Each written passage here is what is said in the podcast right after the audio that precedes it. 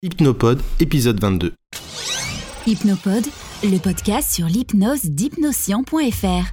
Tout sur l'hypnose et sa pratique avec Laurent Bertin. Hypnoscient.fr.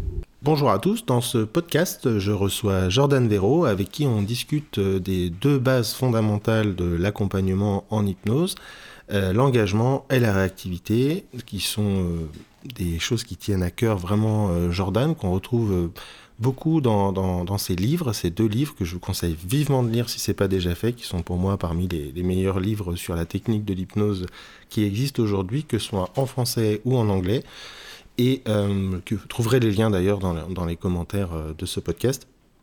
Donc on parle pas mal de ça et on en profite aussi pour vous dire qu'on fera probablement des podcasts très réguliers avec Jordan, aussi sans doute avec euh, Antoine Garnier pour vraiment partager sur l'hypnose, la technique et son utilisation au quotidien en cabinet.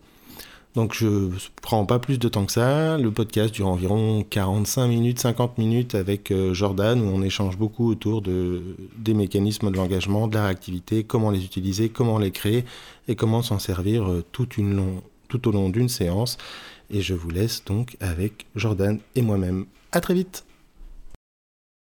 Salut Jordan. Salut Laurent. Ça va, ça me fait plaisir de te recevoir pour ce deuxième podcast qu'on fait ensemble. Ah oui, parce que l'autre, il était très très loin, celui sur les enfants, ça fait très longtemps. C'est un des premiers, et puis euh, on, pour ceux qui nous écoutent, on va essayer d'en faire euh, régulièrement avec euh, Jordan, qui a écrit quand même des, des, bouquins très chouettes et qui marchent très très bien d'ailleurs, et qui sont, je trouve, très bien écrits. Et je dis, je dis pas ça parce que j'ai fait la préface du premier, mais euh, c'est vraiment parce que c'est, je les trouve super. Et euh, justement, tu abordes plein, plein, plein de sujets dans ces bouquins-là, et t'es vraiment centré sur euh, l'hypnose, la technique au service du changement. Moi qui suis plus souvent dans les stratégies thérapeutiques, les mécanismes de l'humain, je trouve que c'est très complémentaire. Et là, notamment, on discutait euh, de, de, d'un peu de tout et de, rien, et tu parlais pas mal d'engagement et de réactivité. On s'est dit que ça pouvait être intéressant de, de partager cette discussion à, à tout le monde. Et euh, il y a plein de notions derrière l'engagement du client, la réactivité, la réactivité du client en hypnose. Et qu'est-ce que, bah, qu'est-ce que ça veut dire pour toi, en quoi c'est important, et qu'est-ce qui te tient à cœur dans, dans ces deux sujets-là? Alors, bah, si je prends par exemple, je, je, vais décomposer un peu, mais si je prends par exemple l'engagement, euh, bah, il y a une, une fois je t'avais vu en formation, je t'avais écouté pendant que tu étais en train de former des stagiaires, je t'avais entendu dire, mais comment guider quelqu'un si tu ne sais même pas où il est? Euh, Et du coup, cette phrase avait fait tilt, et puis quand je regardais par exemple Ericsson travailler, ben, on voit bien que c'est pas des monologues qu'il fait. Euh, C'est-à-dire qu'il va dialoguer avec le client. Et euh, le fait qu'il dialogue avec le client, je me suis dit, mais pourquoi il utilise ça? Qu'est-ce qui fait qu'il fait pas de monologue, etc. Puis j'ai été chercher un petit peu de ce côté-là.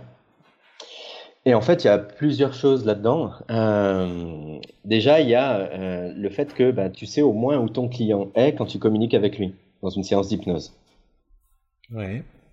C'est-à-dire que si, euh, si par exemple tu es en train de lui dire et maintenant vous pouvez être curieux de voir comment euh, cette légèreté augmente et puis que la personne est en train de se dire dans sa tête euh, bah non mon bras il est lourd, ah, t'es mal barré, ça va être long, ça, va être compliqué. Mhm.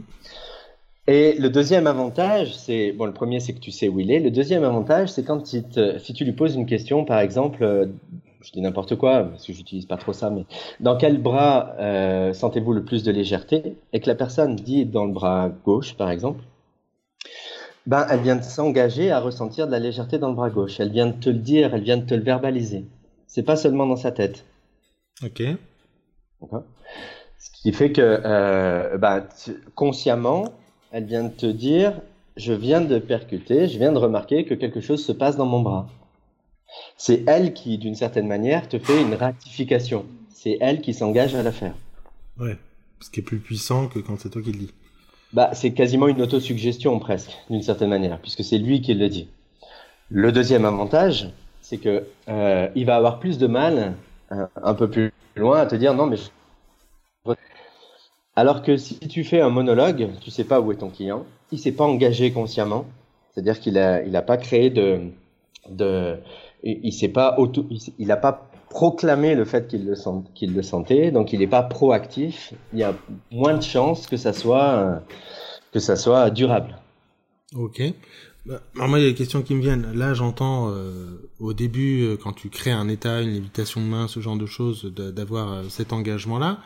Mais quand tu es un peu plus loin que l'état est installé, moi, ce que je remarque chez beaucoup de stagiaires, c'est qu'ils ils sont presque dans l'excès de questionnement et l'interaction avec l'autre, ce qui ramène la personne de l'expérience. Je sais pas si tu vois ce que je veux dire. Oui.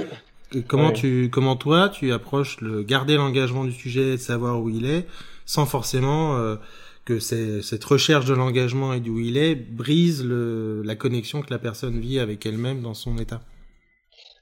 c'est marrant parce qu'on m'a posé cette question au dernier stage euh, sur les leviers de changement. Euh, qui, euh, et euh, souvent, les questionnements qui vont ramener la conscience du sujet, la personne, ça va être les questionnements qui sont très analytiques. Oui. Si tu restes sur du sensoriel, si tu restes sur, euh, sur l'expérience qui est en train de, que la personne est en train de vivre, mais sensoriellement, euh, ou sur ce qu'elle se dit, sur ce qui est en train de se passer, les émotions qu'elle vit à l'intérieur, euh, bah là, elle reste connectée à ce moment-là, à ce qu'elle est en train de vivre pendant la séance.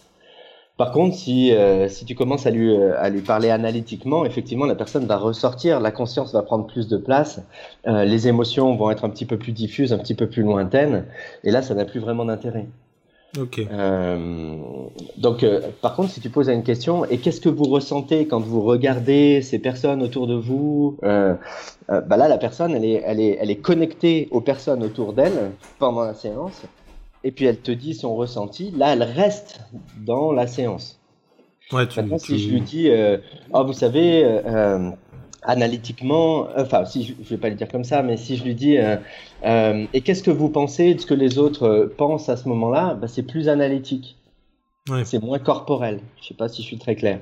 On est d'accord, c'est de laisser les, d'avoir des questions qui engagent le, l'introspection de la personne et pas qui la font ressortir par le mental ou, ou l'analyse. En gros, c'est ça. Ouais.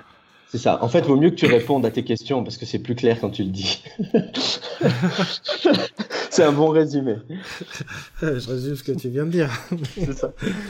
Après, dans, dans l'engagement, il y a celui dont tu, que tu décris, euh, c'est-à-dire euh, en dehors de, enfin pendant la séance. Il y a celui euh, lors de l'induction, mais il y a aussi celui qui est en amont de la séance. Par exemple, moi, je, je distingue quatre types d'engagement. Le premier, c'est celui qu'on voit souvent, c'est celui qui est décrit dans l'IS7, euh, dans les formations souvent. Ouais. Tu sais, les, les oui intérieurs. C'est presque les mouvements euh, involontaires ou automatiques. C'est par exemple le hochement de tête. La personne qui fait un hochement de tête pendant que tu parles. Mmh. Tu vois ce que je veux dire? Oui. Mmh. Euh, T'es en train de le faire d'ailleurs, là, je te vois. J'étais en train de me dire, il est en train de me faire un IS7, le bâtard. c'est un peu ça. Euh, donc c'est un oui, mais euh, il n'engage pas la conscience, c'est juste, il est juste automatique. La personne hoche la tête. Okay. Pour moi, ça c'est un engagement très très faible. Okay. C'est par exemple, tu dis à une personne, vous m'entendez, vous êtes assis sur cette chaise, euh, vous, vous, pouvez ressentir la texture du siège et vous rentrez en transe. Pour moi, ça c'est pas très utile. Ça va pas servir à grand chose. Ouais, je suis d'accord. C'est même très. Moi, moi, je trouve que ça renforce la passivité du sujet et le présupposé de la séance passive. Exactement, pour moi aussi. Et, euh, et puis en plus, c'est très bizarre comme euh, façon de parler d'une personne. tu sens le siège, tu m'entends, euh, ouais, enfin c'est bizarre comme truc. Il euh, y, a, y, a, une autre manière d'engager, c'est l'engagement qu'on appelle verbal, c'est-à-dire la personne qui va te dire, euh, ben oui, oui, je suis d'accord, euh, oui, justement, j'étais en train de me dire ça, etc. Qui va parler en fait. Elle va, sortir des mots consciemment. Ça, c'est un engagement pas super fort, mais c'est un engagement quand même. Et plus il y a de mots, et plus la personne euh, va s'engager fortement. Euh, donc ça, c'est un engagement euh, verbal, c'est-à-dire que la personne, elle a dit des mots. Par exemple, tu lui dis, je, te donne un exemple. L'autre fois, je parlais à une personne sur les phobies, et je lui dis, ah bah vous savez, moi j'en ai eu une des abeilles. Euh, et euh, à chaque fois que j'avais cette phobie et que je criais et que je hurlais, mes collègues me faisaient euh, Mais c'est pas la petite bête qui va manger la grosse bête. Et puis là, j'ai la personne en face de moi, le client, qui me dit Ah, m'en parlez pas, on me le fait à chaque fois. Ouais. Là, il vient de s'engager dans ce que je suis en train de lui dire, donc ça crée de l'adhésion. Je sais qu'il écoute ce que je lui dis, et en plus, il est d'accord avec moi. Ouais. Okay. Donc là, j'ai un engagement plus fort parce que euh, verbalement, il va même argumenter dans mon sens. D'ailleurs, même s'il argumente pas dans ton sens, il est engagé. Il est déjà plus engagé.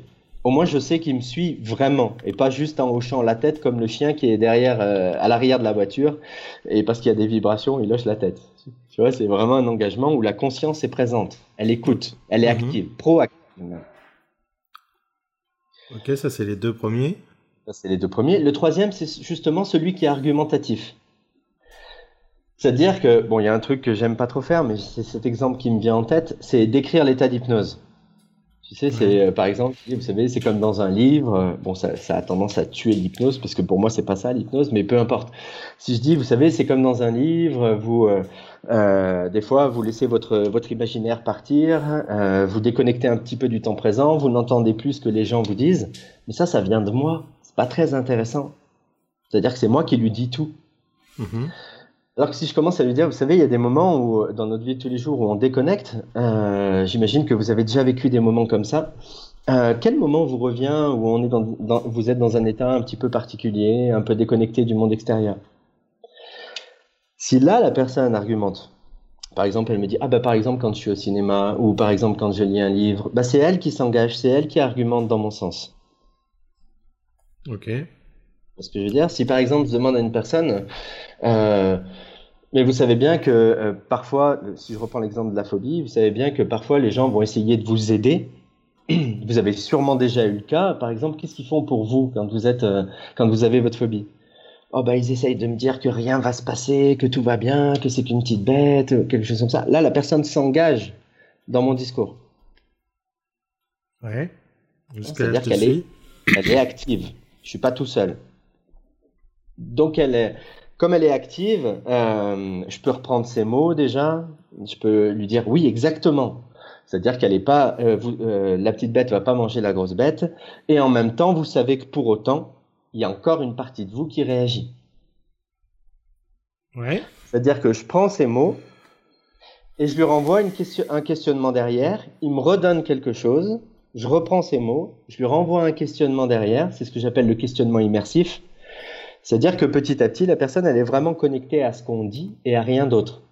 Elle ne pourra pas penser à sa baguette de pain pendant que je suis en train de lui raconter comment lire un livre peut être hypnotique.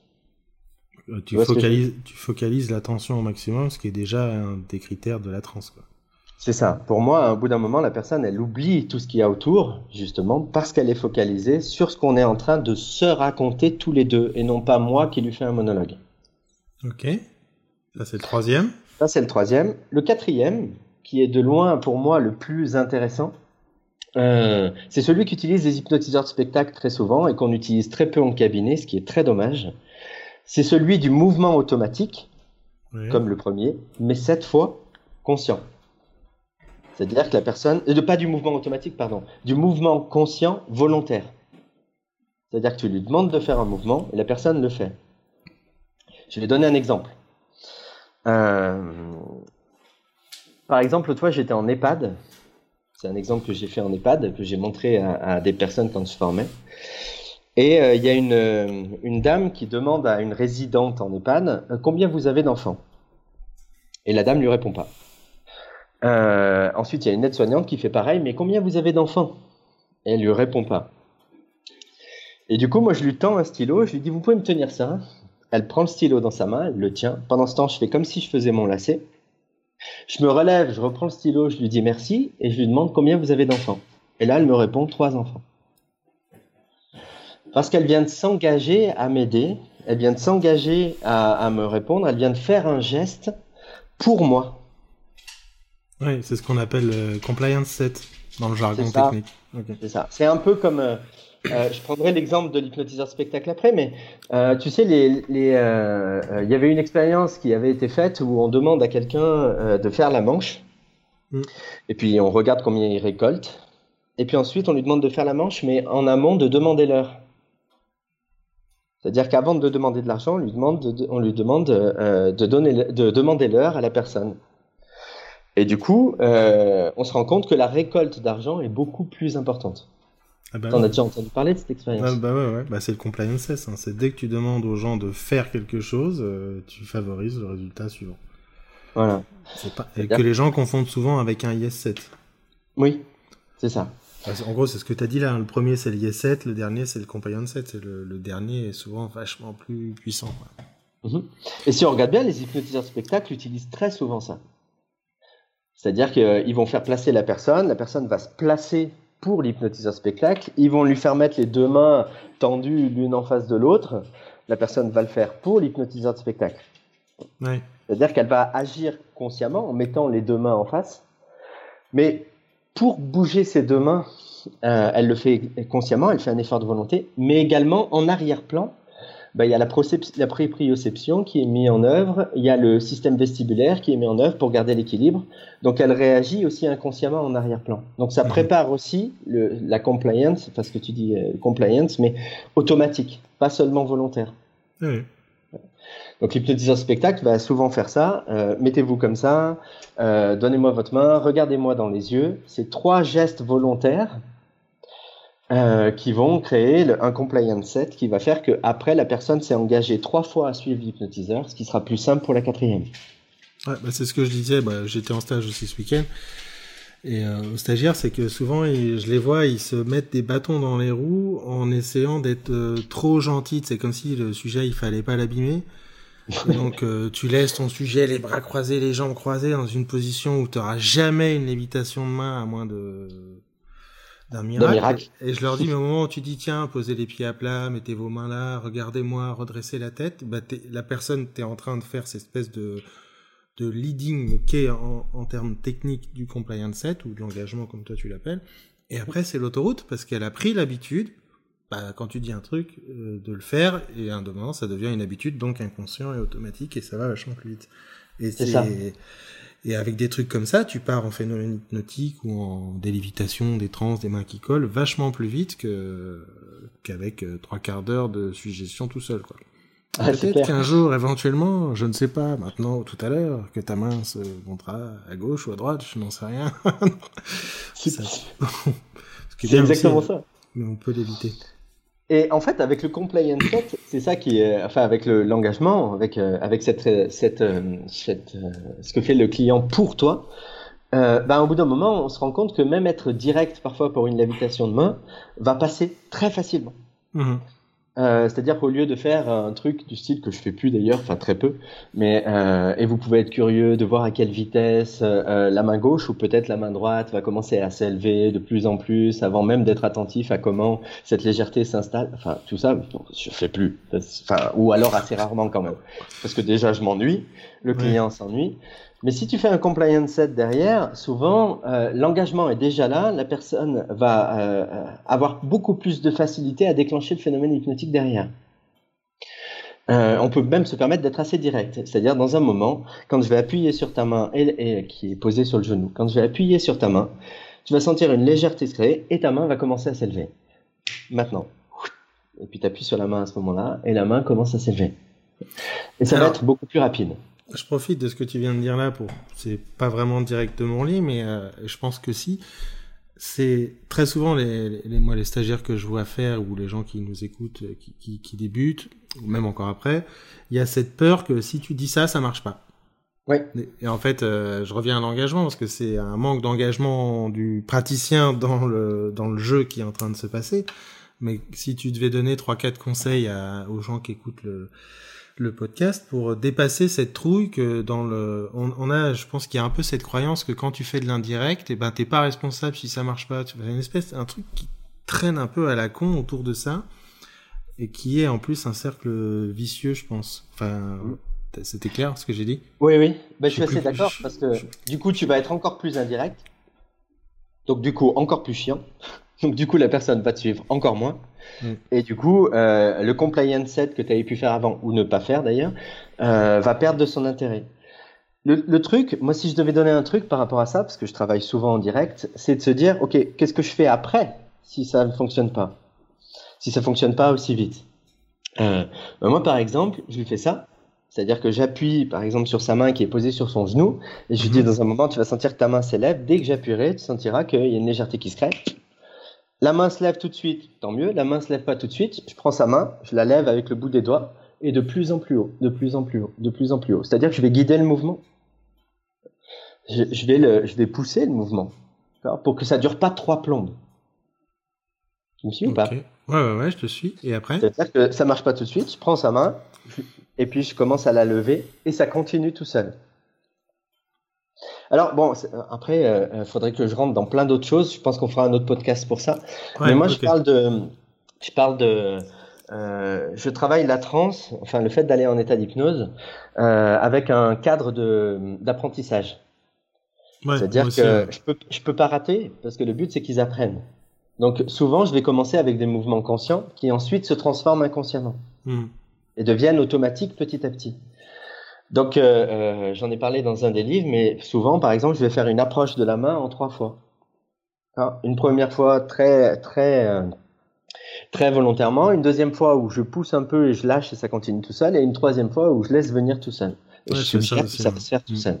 Alors, toi, tu, toi, euh, toi, tu le fais, je crois, avec la lévitation de main, je t'ai déjà vu le faire. Moi, je le fais avec l'approche de la main, mais c'est le même cadre, c'est un cadre d'apprentissage. Ouais, c'est le même principe. Ouais, c'est ça. Je leur dis pas, vous allez rentrer en hypnose très facilement, je leur dis, vous allez apprendre à y rentrer. Moi, sur la technique, c'est ce qui m'a libéré, hein, c'est de passer du c'est moi qui dois faire quelque chose à l'autre, et, euh, bah, j'ai des techniques, on trouve ensemble celle qui convient le mieux pour toi, et on apprend ensemble l'état d'hypnose qui te convient. Et ça transforme complètement la posture. Euh, et la trouille que ça marche pas en plus. Quoi. Ah bah clairement, moi aussi c'est pareil. Hein. Le cadre d'apprentissage, il a changé toute ma pratique. C'est-à-dire de dire on va apprendre ensemble euh, à vous découvrir.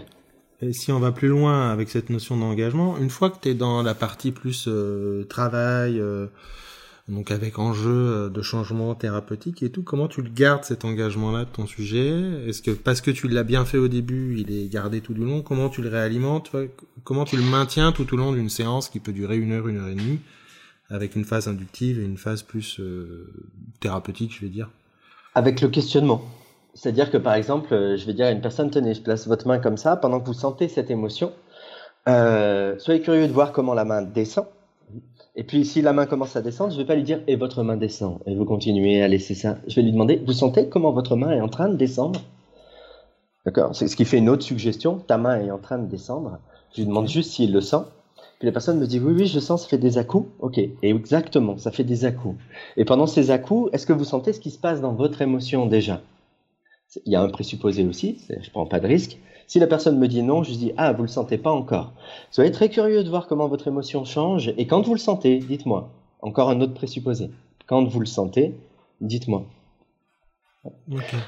Et du coup, j'attends que la personne me réponde. Je la focalise sur ses sensations, je la focalise sur la main qui descend. En gros, je garde la focalisation comme ça euh, de la personne et la personne s'engage en me parlant. C'est ce que j'avais vu chez Erickson d'ailleurs. C'est-à-dire qu'il pose souvent des questions avec des présupposés. Pour, et, la réponse est, une est en quelque sorte une suggestion directe que se fait le client. oui. oui, je sens que ma main descend. Boum, suggestion. Tout l'art du présupposé. Mhm. Euh, moi, je trouve, et euh, je me dis, il y a, y a peut-être la, la, version d'après euh, de l'engagement, c'est quand tu connais bien les gens. Par exemple, peut-être sur la, la, phobie, sur, tu citais tout à l'heure sur les, les abeilles là. Mhm. Si c'est un sujet que tu connais bien, est-ce que ça génère pas un truc en plus quand tu fais une forme de lecture de pensée? Tu vois, tu vas pas chercher la réponse chez l'autre, mais tu exprimes ce qu'il a dans sa tête. Donc tu es dans le, c'est un niveau d'après en termes de, besoin de savoir un petit peu ce qui se passe chez l'autre. Mais tu dis, j'imagine que souvent les gens ils vous disent ça, ça, qu'il se passe ça, que vous vous ressentez ça à l'intérieur. Ça génère pas un truc peut-être un peu moins d'engagement, mais euh, là on est plus sur le rapport et l'alliance thérapeutique. Tu vois, à quel endroit il, peut y avoir un jeu à cet endroit? Euh, Alors, je suis d'accord avec toi sur ça. Euh, le seul truc, c'est que je préfère le raconter c'est-à-dire dire, bah tiens, moi je l'ai vécu, les gens me disaient par exemple, euh, bah, c'est pas la petite bête qui va manger la grosse bête, et qu'ensuite lui en face me le dise. Ah bah oui, c'est exactement ce qu'on me dit. C'est-à-dire que c'est pareil, c'est moi qui lui l'ai dit et il va se dire, ah bah il connaît bien ça, donc ça va créer de l'alliance. Ouais. Mais c'est la suggestion vient de lui, enfin la, la, phrase vient de lui. Donc je vais le, je vais le, je vais le, je vais le dire, mais par exemple avec ma main, je vais lui, je vais le montrer lui je vais lui dire, euh, moi souvent mes amis ils me disent, ah bah c'est pas la petite bête qui va manger la grosse bête, et puis je vais lui taper sur l'épaule à ce moment-là. Tu vois là je le fais avec le mur, mais je vais lui faire comme ça sur l'épaule. Ah ouais, c'est pour ça que je dis c'est le niveau d'après, je pense. Euh, Parce que moi, je me rends compte que je le fais souvent. Bah, souvent, les gens qui vivent ça, on leur dit ça et ça. Et puis, il y a toute cette interaction. Et comme tu dis, ce, petit clin d'œil ici, le petit sourire en coin. Enfin, tout le paraverbal et le non-verbal qui est autour de, cette communication qui crée un lien. Et c'est vrai, un engagement qui est vachement, euh, vachement fort. t'as des, après, on va parler réactivité vite fait, mais euh, des petits conseils pour aider les gens à développer ce truc-là? De générer plus d'engagement chez les autres? À part venir dans tes stages et lire tes bouquins, ce qui est, ce qui, sont des bons conseils. Euh, pour développer ça, bah, c'est déjà euh, apprendre. j'avais vu ça chez James Tripp et j'avais trouvé ça juste génial. C'est apprendre à faire bouger la personne.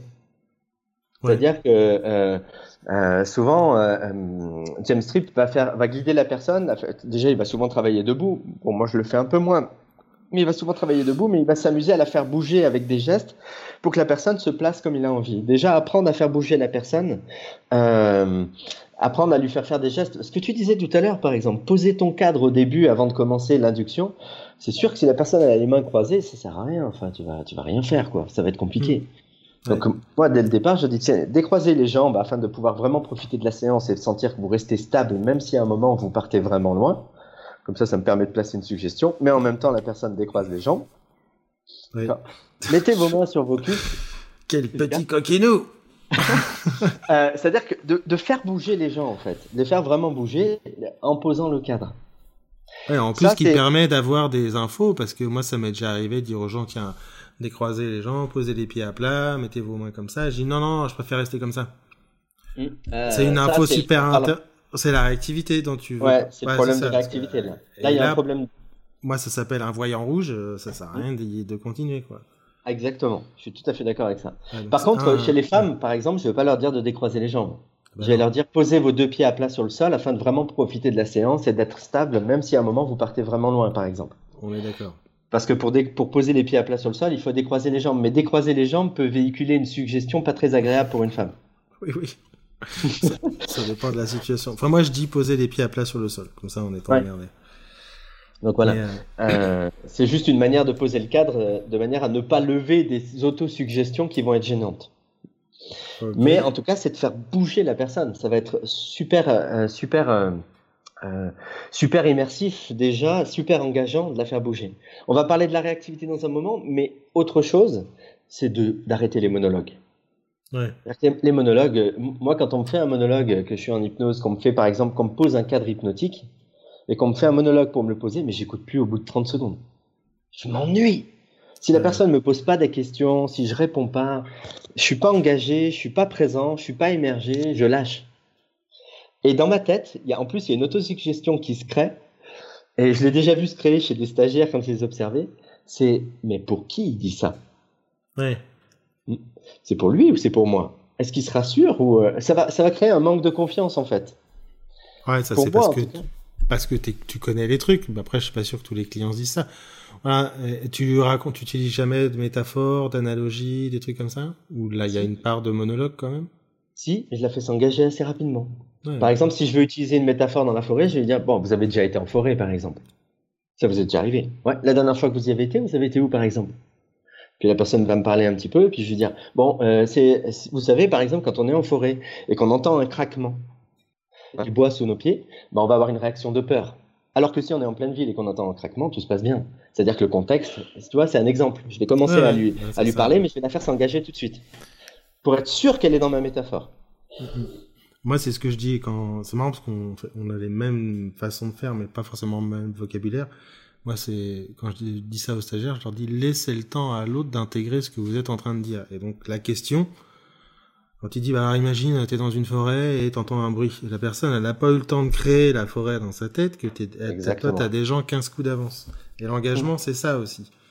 C'est c'est pas que un engagement euh, physique et conscient, c'est un engagement euh, sensoriel comme tu disais tout à l'heure. De, attends, je laisse l'essence de la personne s'engager aussi dans le ce qui est en train d'être dit quoi. Sinon tu bah, tu restes dans la tête quoi.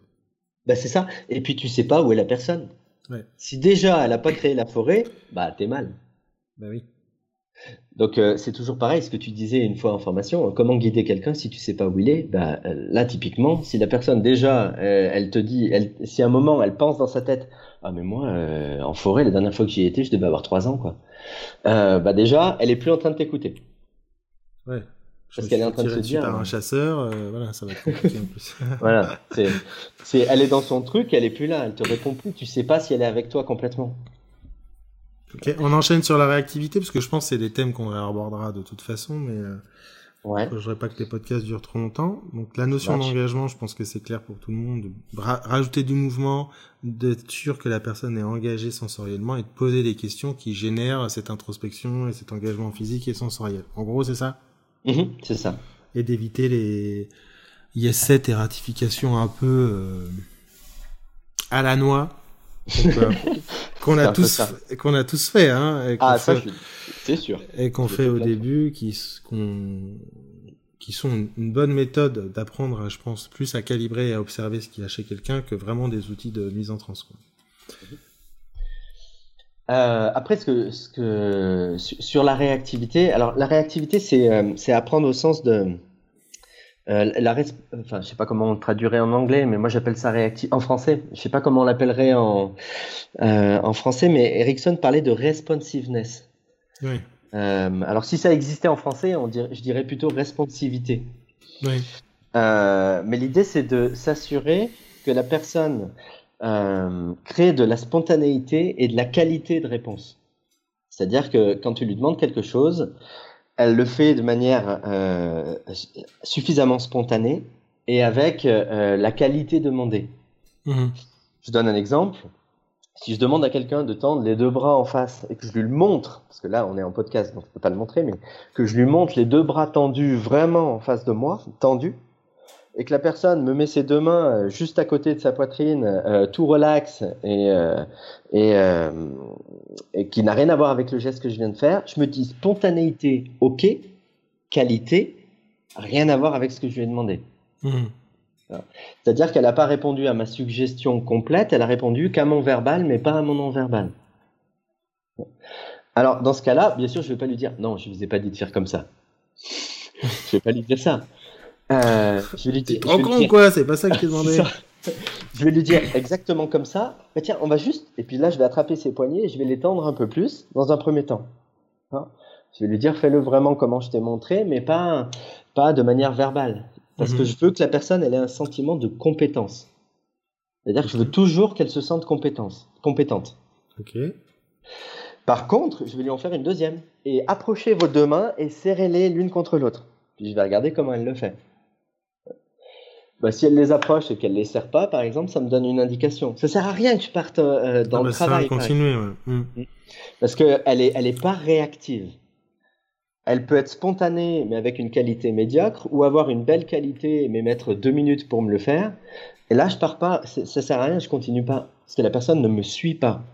Et comment tu le, tu l'améliores ça, chez le sujet? Bah, en, en multipliant euh, les, euh, les, les, euh, le suivi, c'est-à-dire je vais lui dire, ok, déjà je pose un cadre de partenariat au début. Ouais. C'est-à-dire qu'au tout début de la séance, je leur dis trois choses dans mon cadre de partenariat. J'en ai parlé dans les livres. Première chose, il est en trois points. Hein. La première chose, c'est s'il y a quelque chose qui vous gêne, dites-le moi tout de suite. C'est la première chose. S'il y a quelque chose qui vous gêne dans ce que je vous demande, dites-le moi tout de suite. Ça sert à rien de faire quelque chose qui vous convient pas. C'est la première chose. La deuxième chose, je leur dis, par contre, si ça ne vous gêne pas et que je vous demande de faire quelque chose, faites-le au mieux. Pas selon mes critères, mais selon les vôtres. Puis je leur donne un exemple avec l'engagement. Par exemple, je, je, leur dis, imaginez que je vous demande de fixer un point comme ça. Puis je leur le fais. Je regarde un point sur ma main. D'accord? Tu me suis là? Oui, ouais, je te suis. Sinon, ils me suivront pas, ceux qui écoutent. Euh, et, et, du coup, je fais semblant de regarder à plein d'endroits différents et je lui dis, et que je fais comme ça, à votre avis, qu'est-ce qui va se passer? Puis là, le client s'engage. C'est-à-dire que le client va me dire, ah ben, on va pas y arriver. Exactement, on va pas y arriver. C'est un engagement. Je dis exactement, on va pas y arriver. Si je vous dis de fixer un point et que vous regardez partout autour, ça va être compliqué. Mhm. Donc, faites au mieux. Si ça vous gêne pas, faites-le vraiment au mieux. Ça, c'est le deuxième point. Le troisième point, euh, je leur dis, par contre, vous n'êtes pas là pour me faire plaisir non plus. Parce qu'il y a des gens qui sont comme ça. Et eux, ils sont dangereux. Enfin, ils sont dangereux. Ils sont gênants, en tout cas. Ils sont même pires que ceux qui, euh, ils sont même pires que ceux qui résistent. Moi, je préfère quelqu'un qui, euh, qui, à qui ça fonctionne pas. Ouais, moi que quelqu'un qui, qui est fait Il y a plein de pièges quand ça marche très bien, très vite. Voilà, c'est ça. Donc, je leur dis, vous n'êtes pas là pour me faire plaisir. Euh, donc, si je vous demande à un moment, si je, si je vous dis que votre main commence à s'approcher toute seule de votre visage, puis je leur le mime, euh, et que ça, ça, ne se fait pas tout de suite, on est dans un cadre d'apprentissage, donc vous n'avez pas à, à, le faire consciemment. Sinon, vous allez me donner de mauvais indices et on va pas avancer. Vous êtes d'accord avec ça? Et puis là, je la fais s'engager à nouveau. Ah bah oui, évidemment. Euh, je suis là pour moi. Ah bah super. Donc on est bien, comme ça, on est bien positionné. Ouais, en fait, c'est un, c'est, c'est, c'est engagement et réactivité. C'est tu engages, tu testes la réactivité, t'engages, tu testes la réactivité, t'engages. C'est ça. Les deux vont toujours ensemble. Ouais, ouais. Donc après, une fois qu'on commence l'induction, je lui dis, si par exemple je lui dis, tenez, mettez votre main en face de votre visage, que je lui mime et qu'elle me le fait autrement, je vais pas lui dire qu'elle le fait mal parce que je veux qu'elle ait son sentiment de compétence. Mm-hmm.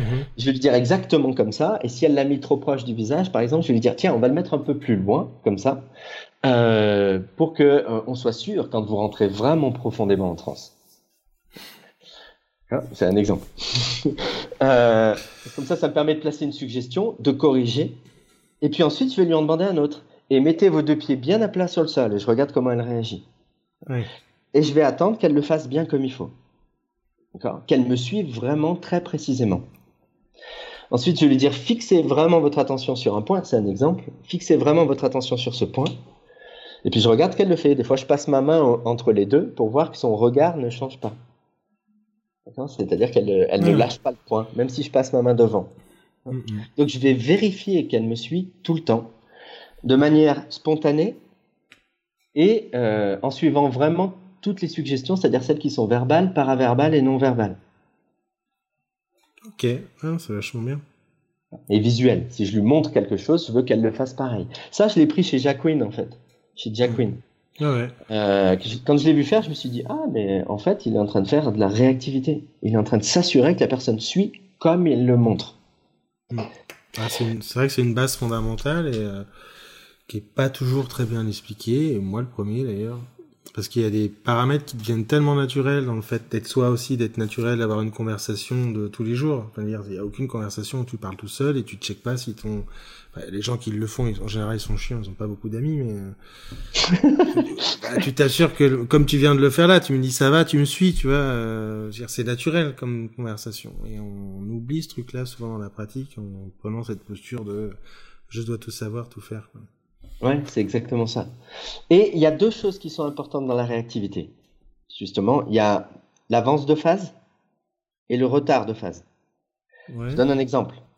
Si par exemple je fais les doigts magnétiques, tu sais, le truc qu'ils font souvent en spectacle, ouais. bah souvent je vais leur dire, dans un moment, quand je vais claquer des doigts, vous lèverez les deux index l'un en face de l'autre et vous fixerez votre attention. Et là, des fois, j'ai des gens qui le font tout de suite.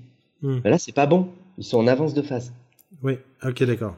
D'accord Donc dans ce cas-là, je vais leur dire Hey, vous êtes un rapide, vous Attendez, rebaissez vos index là, parce que vous êtes trop rapide. Vous risquez de partir trop loin si vous le faites comme ça. Euh, et je leur dis Quand je claquerai des doigts, vous lèverez vos deux index et vous regarderez au centre pour voir comment ce qui se passe quand vos mains s'approchent, quand vos doigts s'approchent. Donc euh, je vais corriger l'avance de phase aussi parce qu'elle me gêne aussi. Je vais te dire pourquoi. Ah, peut-être que tu as une idée d'ailleurs de pourquoi. L'avance de phase peut être gênante c'est de un que les gens ils te suivent pas et puis qu'ils partent dans leur truc euh, alors que tu leur as pas dit d'aller à cet endroit-là ou pas quoi. Ça va donner la personne avec qui tu as prévu de faire un je dis n'importe quoi un ancrage positif et puis la personne qui dès qu'elle rentre en transe fait "Oh mon dieu, c'est trop terrible, vous vous rendez pas compte." Eh mais je t'ai pas dit d'aller là. Pourquoi tu vas là? D'accord, elle est en avance de phase, elle est partie dans son truc. Donc le, le truc c'est de vraiment pouvoir baliser la réactivité, d'être sûr que la personne elle te suit après, ça, s'assouplira pendant le travail. Mais euh, au début, pour moi, l'induction, elle sert qu'à une seule chose. Créer de la responsiveness, de la responsivité, c'est-à-dire de la spontanéité, la qualité de réponse, et en même temps de regarder ce à quoi la personne est douée. Pour moi, l'induction, elle sert qu'à ça. Mm-hmm. Et du coup, si je reprends le, côté réactivité, bah, je vais m'assurer que la personne n'est ni en avance de phase, ni en retard de phase, ce qui voudrait dire que j'ai un leading très mou. Ah, c'est marrant que tu dis ça parce que moi je suis vachement beaucoup dans le questionnement, le conversationnel, les recadrages et tout ça, et je me rends compte que j'utilise ça vachement même avec le questionnement. Je posais une question qui est, qui est plutôt censée appeler un truc positif, puis les gens ils font ce que tu viens de dire, ils se mettent à pleurer. Euh, mhm.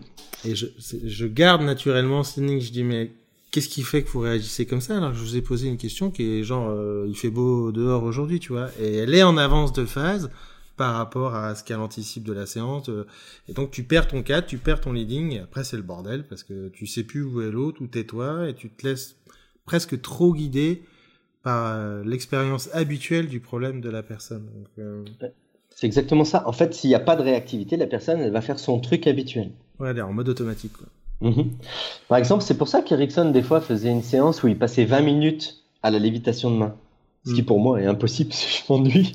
Mais euh, tout simplement parce qu'il il attendait d'avoir une réactivité précise, spontanée et euh, de qualité. Et ensuite, bah, la personne, elle est plus à même de suivre ton cadre que tu lui proposes. C'est-à-dire le cadre euh, vers lequel tu veux l'amener. Mhm. Euh, ce qui est intéressant à tous les niveaux et pas que en cabinet d'ailleurs. Dans la plupart des interactions, on travaille avec le groupe. S'il y en a qui nous écoutent, ils font des ateliers auto-hypnose et tout ça.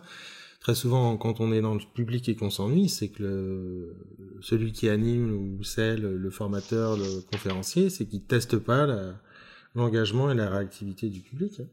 Il manque ce truc. C'est des bases euh, fondamentales en fait pour, pour moi, je peux pas faire d'hypnose sans l'engagement et la réactivité, parce que je ne sais pas ce que va faire mon client en fait. Hmm. après, c'est par exemple, il y a des gens qui parfois vont faire de la poésie, ils vont raconter euh, un truc qui est super beau pendant une transe et c'est magnifique. Hein. Mais moi, si on me fait ça, dans ma tête, je me dis, mais pour qui il le fait? Parce que parce que ce moment-là, euh, euh, bah, il me pose pas de questions, il sait pas où je suis, il sait pas ce que je vis, sait pas. C'est-à-dire qu'il y a une différence entre l'opérateur qui qui veut se montrer et qui veut qui veut montrer qu'il fait des super belles choses, et puis le client qui, euh, euh, euh qui euh, enfin, et l'opérateur qui veut vraiment savoir où en est le client et qui fait des choses beaucoup plus simples mais plus immersives. Ouais. C'est pareil, si tu dis à une personne qui à un moment elle va sentir un rire et que tu vois le rire, pas besoin de lui demander ce qui lui arrive. Là, là où ça va être intéressant, c'est quand tu sais, c'est quand t'as plus d'indices extérieurs. On peut se demander mais où est la personne? C'est ce que j'avais expliqué dans le, ce week-end dans le stage de déménagement intérieur, où il y a toute une phase où tu parles tout seul, mais je leur dis, c'est, c'est pas pour que vous parliez tout seul, c'est pour vous apprendre à observer, à calibrer, à être capable d'adapter un discours en fonction de ce que vous ressentez, euh, enfin, de ce que vous percevez d'autres. Et je me suis rendu compte, c'était quand même une finesse euh, assez forte. En a beaucoup qui posaient des questions, et c'est très bien. Mais c'est, euh, faut pas vouloir aller trop vite dans ce truc-là, et je pense qu'au début, c'est bien de s'assurer que ton sujet te suit de façon claire et précise. Mhm. bah, je pense aussi. Puis si tu regardes, euh, par exemple, dans l'hypnose, euh, dans l'hypnose que pratique Erickson, euh, il y, a, y, a, des monologues, mais il y en a très peu. Mhm. C'est super rare et puis il dure pas très longtemps. C'est-à-dire qu'à chaque moment, il va provoquer avec une question le fait que la personne s'engage dans ce qu'elle est en train de vivre, qu'elle donne de l'info pour savoir où il est, et ainsi de suite. C'est-à-dire que même s'il calibrait plein de choses, parce que je pense que niveau calibration, il se posait quand même là, euh, Ericsson, bah, même s'il calibrait plein de choses, euh, il allait quand même chercher l'information. Parce que tu peux croire voir, mais tu bah peux aussi te tromper sur ce que tu vois. Ouais, hmm. euh, donc il y a des fois ça va être clair et des fois un peu moins. Et ouais, c'est vachement, vachement chouette. Et eh ben, tu veux rajouter quelque chose, conclure euh, oh. rapidement pour qu'on laisse. J'ai un autre, j'ai un autre exemple. Juste, euh, enfin, juste pour aller un petit peu plus loin. Par exemple, tu connais la butterfly? Oui. Je te fais t'engager. Euh, donc tu sais comment on fait la butterfly avec la, en faisant bouger la main de manière souple. Ouais, ouais. La butterfly, pour ceux qui nous écoutent, qui connaissent pas, c'est le, c'est le papillon, c'est ça. Tu fais, c'est mm. celle où tu fais passer les, mains devant là, comme ça là. Ouais, c'est ça. Nous, on est en bah, vidéo là. Donc même là-dedans, il y a de la réactivité normalement. Des fois, je la vois faire, mais la personne n'est pas réactive en face. Donc, quand la personne va provoquer la rupture de pattern où elle arrête le papillon devant les yeux et elle tire un petit peu sur la main, euh, et ben, il va rien se passer quand la personne va dire dors. Parce que la rupture de pattern, la personne ne suit pas. Je te donne un exemple. Sur le butterfly, par exemple, sur les instants, sur les instantanés, enfin, c'est pas vraiment une instantanée, mais pas loin.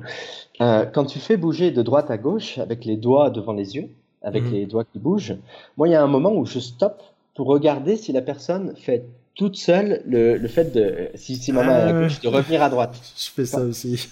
Parce que si elle fait ça, ça veut dire qu'elle n'est pas réactive. Ouais. Et du coup, elle sera pas réactive sur le dors.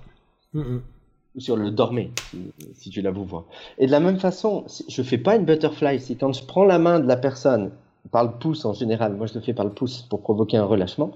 Si elle, si quand je lâche le pouce, la main tient en l'air, bah elle est pas relâchée. Donc ça sert à rien que je fasse une butterfly. Elle me suit pas. Si je lui dis relâche ton bras, je vais peut-être lui apprendre pendant 5 minutes à faire un relâchement du bras.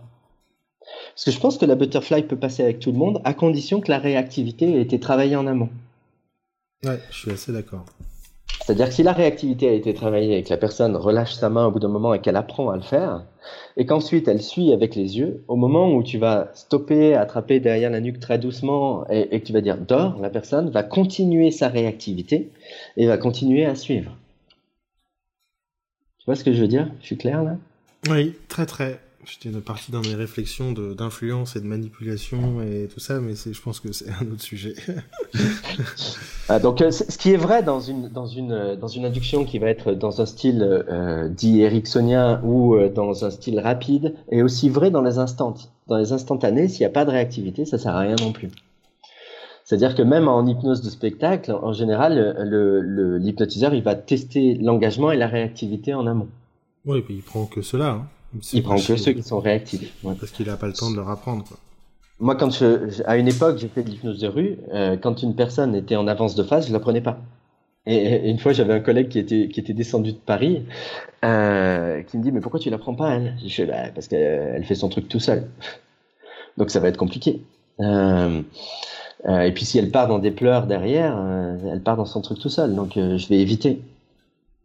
typiquement sur ce cas-là. Euh, donc voilà, pour moi, l'engagement et la réactivité sont deux items qui sont primordiaux pour euh, créer l'hypnose et pour un travail thérapeutique aussi. Un petit truc pour le, le travailler, le développer, que ça devienne un automatisme? Pour développer quoi? La réactivité? Comme praticien, de développer son attention justement à l'engagement, à la réactivité, et y penser que ça devienne euh, un truc assez naturel? Ben oui, euh, faire des phénomènes hypnotiques. Ouais.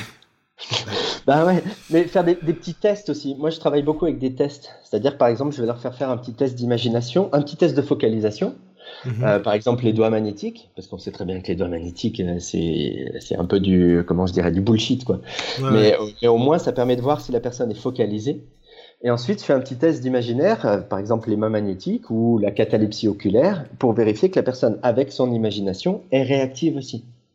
Donc, de faire des petits tests de phénomènes hypnotiques permet d'observer comment la personne réagit. Et si par exemple sur les mains magnétiques, je tends mes bras et que la personne ne les tend pas, je sais que ça sert à rien pour l'instant d'aller plus loin. Il va falloir que je travaille la réactivité en premier. Ouais, ce qui est, moi, je rajouterais par rapport à ce que tu viens de dire là, c'est que souvent, ce que j'ai constaté qu'empêchait les stagiaires et les praticiens de développer ce truc-là, c'est le mélange entre l'induction et on crée un état d'hypnose et le travail. Mhm. et l'envie d'aller vers le résultat tout de suite. C'est je prends pas le temps de créer parce que toi t'appelles engagement, réactivité, de moi ce que j'appelle savoir où en est l'autre, savoir où il te suit et tout ça. Je prends pas ce temps-là. Ce qui me coûte un temps pas possible derrière parce que je veux tout de suite que mon client il change, que machin, que et c'est vrai que prendre un quart d'heure de, de, test, de, ce, moment-là est hyper précieux, ça en fait gagner beaucoup derrière. Ouais, chaque, chaque test peut permettre de justement, chaque test, euh, chaque mouvement peut permettre de tester la réactivité. Hmm. Chaque suggestion lors d'un test peut permettre de tester la réactivité.